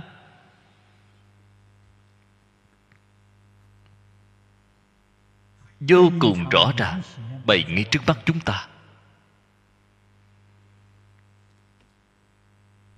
Khởi tâm động niệm của chúng ta, lời nói việc làm, đều phải hợp với tiêu chuẩn này. Không nên trái với giáo huấn của phật đà. Trái ngược thì phiền não khởi hiện hành.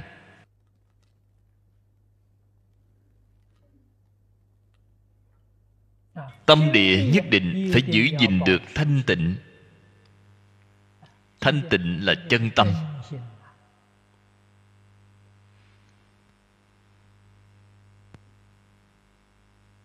Trong tâm còn có tạp niệm, còn có vọng tưởng. Đó là vọng tâm, không phải là chân tâm. Thường phải giữ gìn chân tâm. Thường phải giữ gìn chánh giác giác mà không mê. Tự nhiên liền đầy đủ công đức, viên mãn. Tôi không nói vô lượng, tôi nói viên mãn.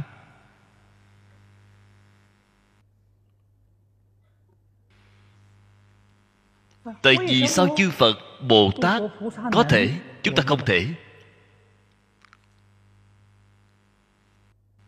Nói rõ ra. Chính là chính mình.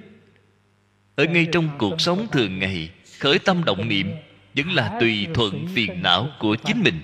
vậy thì không còn cách nào. Chư phật bồ tát có thể xả bỏ phiền não tập khí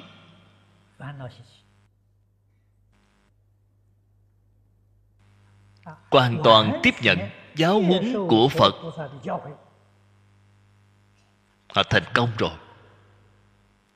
Bí quyết của thành công ở chỗ này.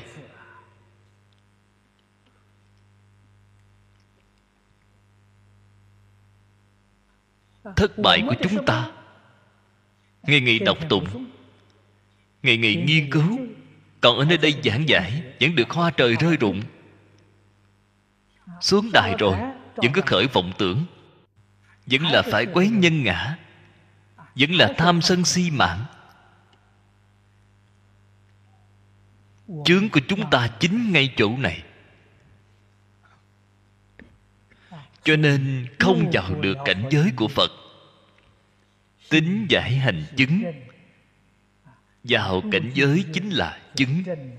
chúng ta vĩnh viễn không đạt được không đạt được là chúng ta không có hành, thì làm gì có chứng?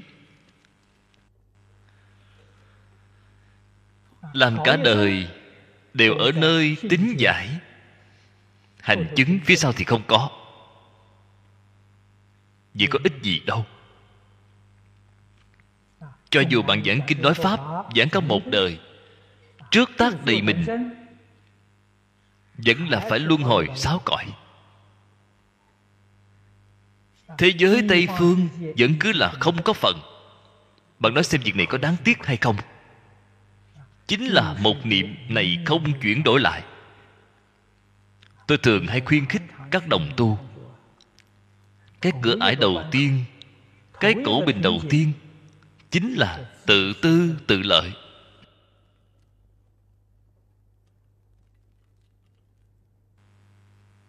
Không thể không buông xả tự tư tự lợi cái ý niệm này không buông xả. Ở trong nhà phật, bước thêm một bước không thể được.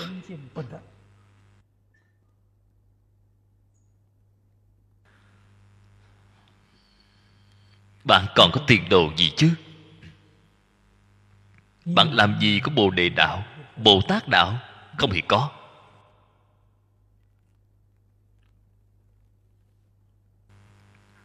Thế nhưng người thế gian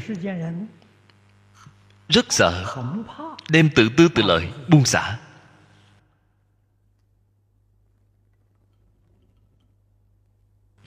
Dường như buông xả tự tư tự lợi, việc này rất khó khăn. Vậy thì không thể sống nổi. Thử xem mà. Xem thử bạn buông xả tự tư tự lợi, bạn còn có thể sống được hay không? Phải thử xem quả thật buông xả rồi sống được càng an vui sống được càng tự tại. Buông xả tự tư tự lợi bạn liền phản phốc quy chân. Hay nói cách khác bạn buông xả đời sống của sáu cõi luân hồi.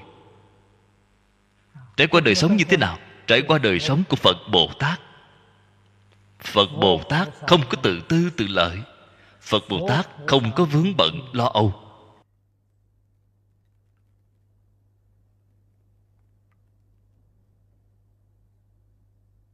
Hy vọng các vị nghĩ tưởng nhiều. Tỉ mỉ quan sát, tỉ mỉ mà thể hội. Sau đó tu học mới có thể có thành tựu trong nhà phật thường nói, công bất đường nguyên. Trong lòng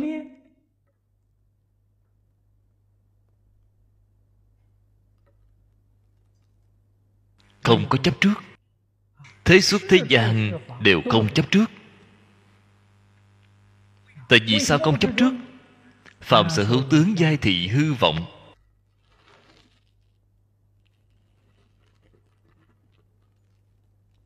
Phật nói được rất nhiều. Dạng pháp nhân duyên sanh. Bao gồm phật pháp. Phật pháp cũng là nhân duyên sanh. Đã là nhân duyên sanh ra pháp, thì không có tự thể.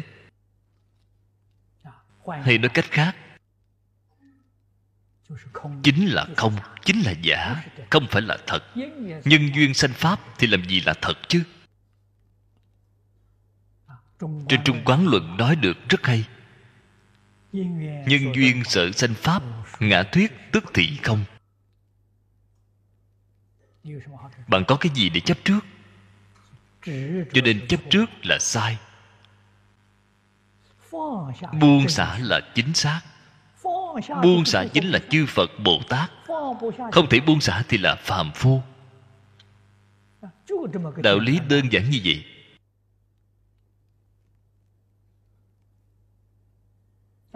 Buông xả thì tự tại. Buông xả thì pháp hỷ sung mãn. không thể buông xả khổ não vô biên. Bạn vì sao khổ buông xả. A nậu đa la tam miệu tam bồ đề. Liên hiện tiền. Cái này không phải do tu mà được. Tự tánh vốn đủ. Vô thượng chánh đẳng chánh giác. Chính là xem bạn buông xả được bao nhiêu. Bạn chấp trước buông xả rồi. Chánh giác hiện tiền phân biệt cũng buông xả rồi, chánh đẳng chánh giác hiện tiền. Vọng tưởng cũng buông xả rồi, vô thượng chánh đẳng chánh giác hiện tiền. Do đây có thể biết, vọng tưởng phân biệt chấp trước là chướng ngại. Chướng ngại mất đi vô thượng chánh đẳng chánh giác.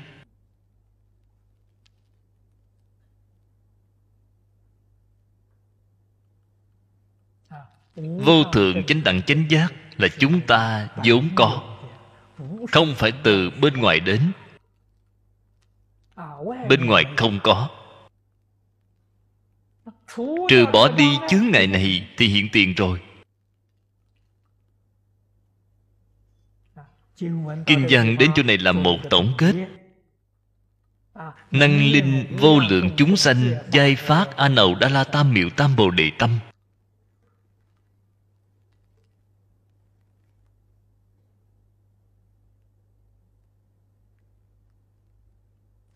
ý nghĩa chính ngay chỗ này. Phía trước đã nói, chúng ta chân thật, thông đạt tường tận rồi. Liền có thể chuyển mê, khai ngộ. Trong tự tánh, vốn đầy đủ, vô lượng trí huệ, vô lượng đức năng, liền hiện tiền.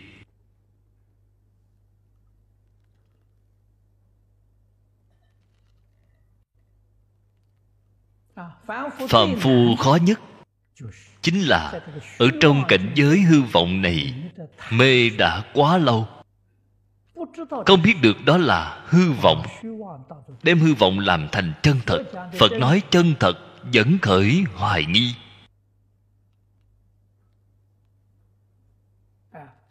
Bán tín bá nghi, lời của phật lại không thể không tin. Thế nhưng tin rồi, lại có nghi hoặc, lại không dám thật tin hiện tại chúng ta làm thành ra như thế này. Đây là ải khó của tu hành chúng ta. Chúng ta rất không dễ dàng đột phá cổ bình.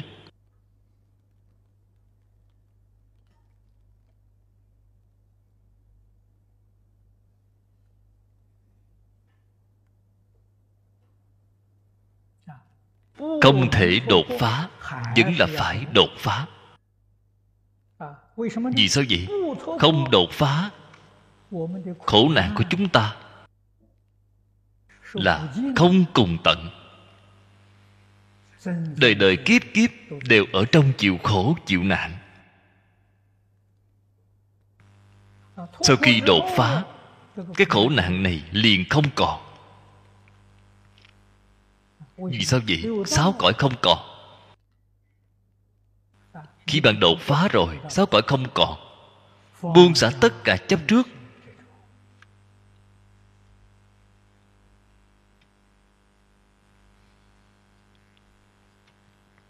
Buông xả từ chỗ nào? Trước buông xả từ vật ngoài thân. Đây là từ trước, đại sư chuyên gia dạy tôi.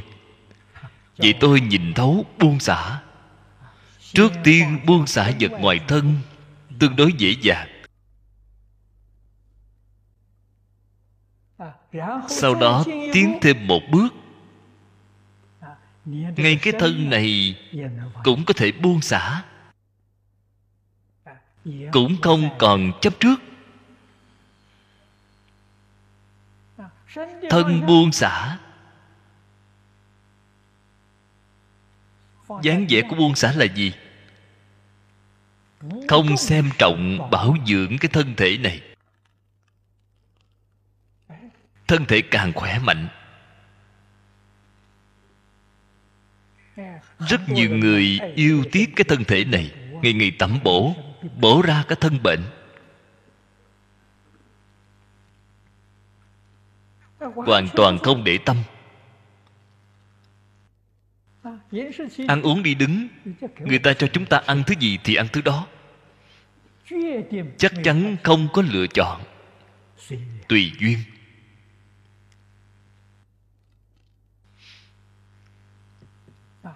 Cái gì cũng đều tốt. Quyết định không để trong lòng. Cái tâm này khỏe mạnh. Tâm khỏe mạnh thì thân khỏe mạnh. Do đây có thể biết, khỏe mạnh sống lâu, đích thực, không quan tâm đến dinh dưỡng gì. Những thứ đó đều là gạt người bạn khổ cực kiếm được tiền, đều bị người gạt lấy đi, toàn là giả. Không phải là thật. Bạn muốn tẩm bổ thế nào? Làm nhiều việc tốt. Đây là chân thật tẩm bổ. Chính mình đời sống thanh tịnh, tiết kiệm bạn xem thích ca mâu ni phật năm xưa ở đời. Nửa ngày ăn một bữa, mỗi ngày đi khất thực. Cho thứ gì thì ăn thứ đó. Khỏe mạnh sống lâu. Tâm thanh tịnh. Tâm thanh tịnh, thân liền thanh tịnh. Thân tâm thanh tịnh, hoàn cảnh liền thanh tịnh. Hoàn cảnh thanh tịnh, các vị không khó thể hội chính là chúng ta ngày nay nói không khí từ trường. Người thân tâm thanh tịnh ngồi ở nơi này, ở nơi đây đặc biệt dễ chịu. Cho dù họ không nói, chúng ta ngồi với họ nửa giờ đồng hồ, một giờ đồng hồ, cũng quan hỷ, không thể diễn tả được. Cái kinh nghiệm này là ngày trước tôi thân cận đại sư chương gia đại sư chương gia ngôn ngữ rất ít. Tôi rất quan hỷ cùng ngồi với ngài. Không nói câu nào ngồi hai giờ đồng hồ vô cùng quan hỷ pháp hỷ sung mãn. Cái không khí đó không như nhau.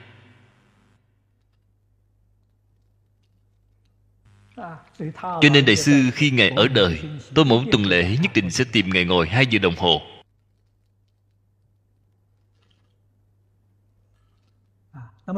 vì sao đại sư ngày giảng sanh? Tôi thân cận lão cư sĩ lý bỉnh nam. Từ trường của lão cư sĩ lý bỉnh nam không thể sánh với đại sư chương gia. Đây là tôi lần đầu thân cận vị chân thiện tri thức.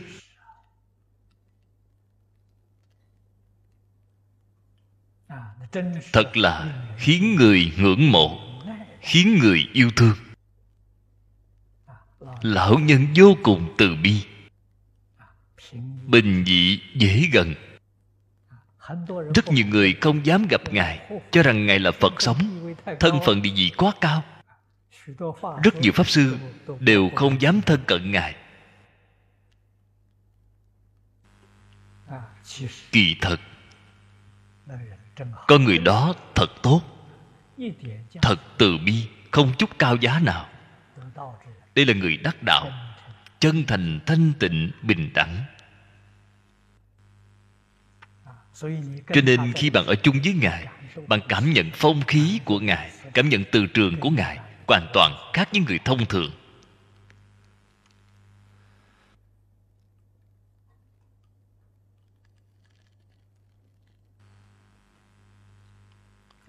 Cho nên,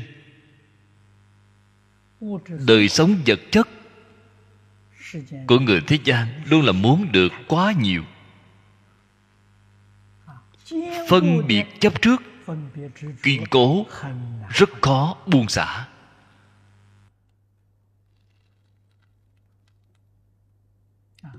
Trong tự diện người xuất gia chúng ta tự diện hiện tại không có sản nghiệp. Tự diện ngày trước có sản nghiệp các cư sĩ bố thí tự diện rất ít. Bố thí tiền tài. Bố thí cái gì? Đất đai, bất động sản cho chùa. Tự diện đem những bất động sản này cho người nông dân, thuê trồng trọt, lấy tô. Cho nên, nguồn kinh tế của tự diện là cố định. Đây là nhà phật thường nói, pháp luân vì chuyển, thực luân tiên. Đời sống không có ổn định thì lòng người bất an. Làm sao họ có thể làm đạo? Trước tiên, đời sống phải ổn định. Người mới có thể làm đạo. Cho nên đạo tràng có núi, nó có đất đai, nó có thể thâu tô kinh tế tự diện có thu nhập cố định. Cho nên trong tự diện không có kinh sám phật sự. Rất ít pháp hội. Quyết không nịnh bợ tín đồ.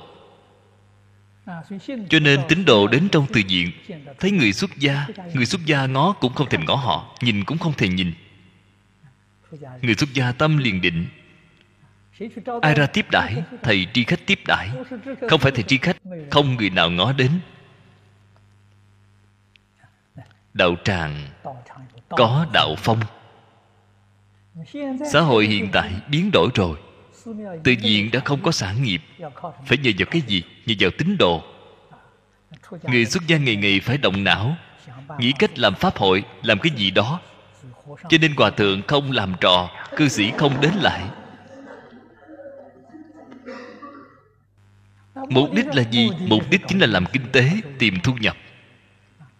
Đạo tâm không còn. Việc này thật đáng tiếc. Ở trong loại hoàn cảnh này, chúng ta phải an phận giữ mình thành thật tu hành, không làm những thứ này, thì có thể sống được hay không? Vẫn cứ có thể sống. Vào lúc này, bạn phải có lòng tin kiên định đối với phật phải tin phật. Khi thế tôn ở đời, có nói qua. Thế tôn trụ thế, thọ mạng là một trăm tuổi. Ngày tám mươi tuổi thì đi rồi. Phật nói, phước báo hai mươi năm sau cùng của ngài, để cho người xuất gia trên toàn thế giới mãi đến pháp vận của ngài hết. Mười ngàn năm, vẫn còn dư thừa. Phật có phước báo lớn như vậy, chúng ta còn lo lắng gì chứ? An tâm làm đạo, tự nhiên có cúng dường.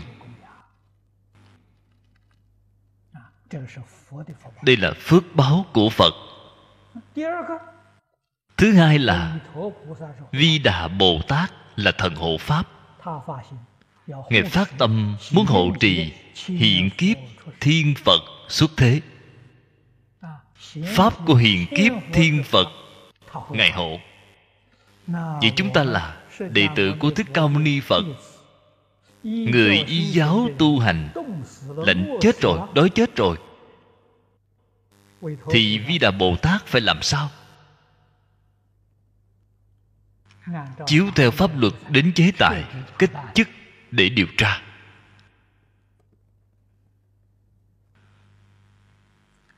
Tôi nói với mọi người, đều là lời chân thật. Cho nên, bằng tin tưởng phước báo của phật, bằng tin tưởng hộ trì của thần hộ pháp, không cần phải bận tâm gì. Trong khạp gạo không còn gạo đến lúc nấu cơm, tự nhiên có người mang đến. Bạn cũng không cần đi hỏi người nào. Bạn cũng không cần đi nói với họ, ở chỗ tôi không còn gạo, chỗ của tôi không có ăn. Đó là bạn cầu người, quyết không cầu người. Phật bồ tát đến chăm sóc. Một chút tính tâm này đều không có, gọi là tin phật gì chứ?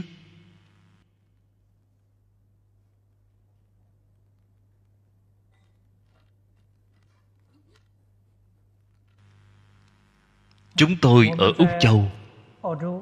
Tôi nghe các đồng tu ở úc châu nói với tôi, cái tình tông học hồi ở úc châu không có phật sự. Bình thường không có pháp hội. Chỉ là niệm phật. Niệm phật đường, niệm phật.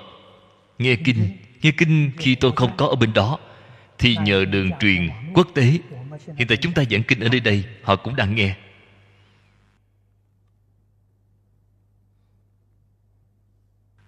Trong đó, một số đồng tu nói với tôi, họ nói một số đạo tràng khác. Có nói những lời nói này, họ nói họ đạo tràng đó lại không làm pháp hội, lại không làm phật sự, thì họ làm sao mà sống chứ? Vẫn phải đang sống hay sao? Không hề chết đi. Có thể thấy được, không cần phải đi nịnh bợ tín đồ. Nịnh bợ tín đồ là gì?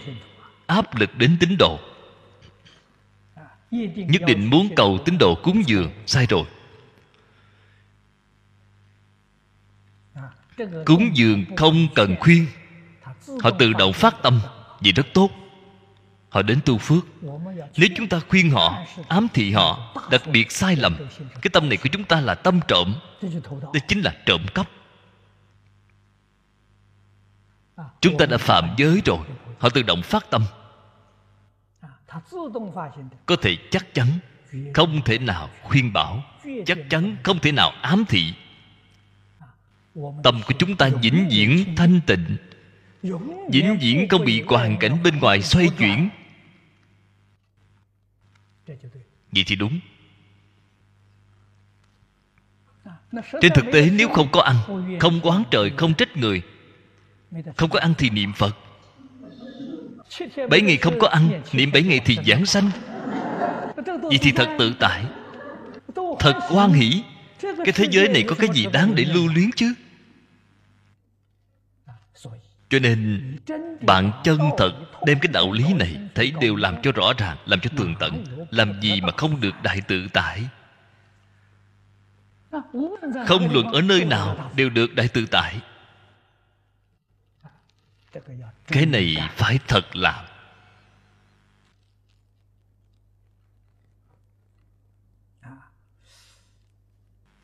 cái ý này chúng ta vẫn chưa giảng xong, thời gian đã hết rồi.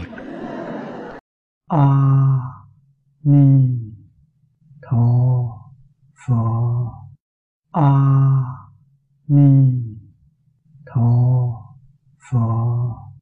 阿弥陀佛。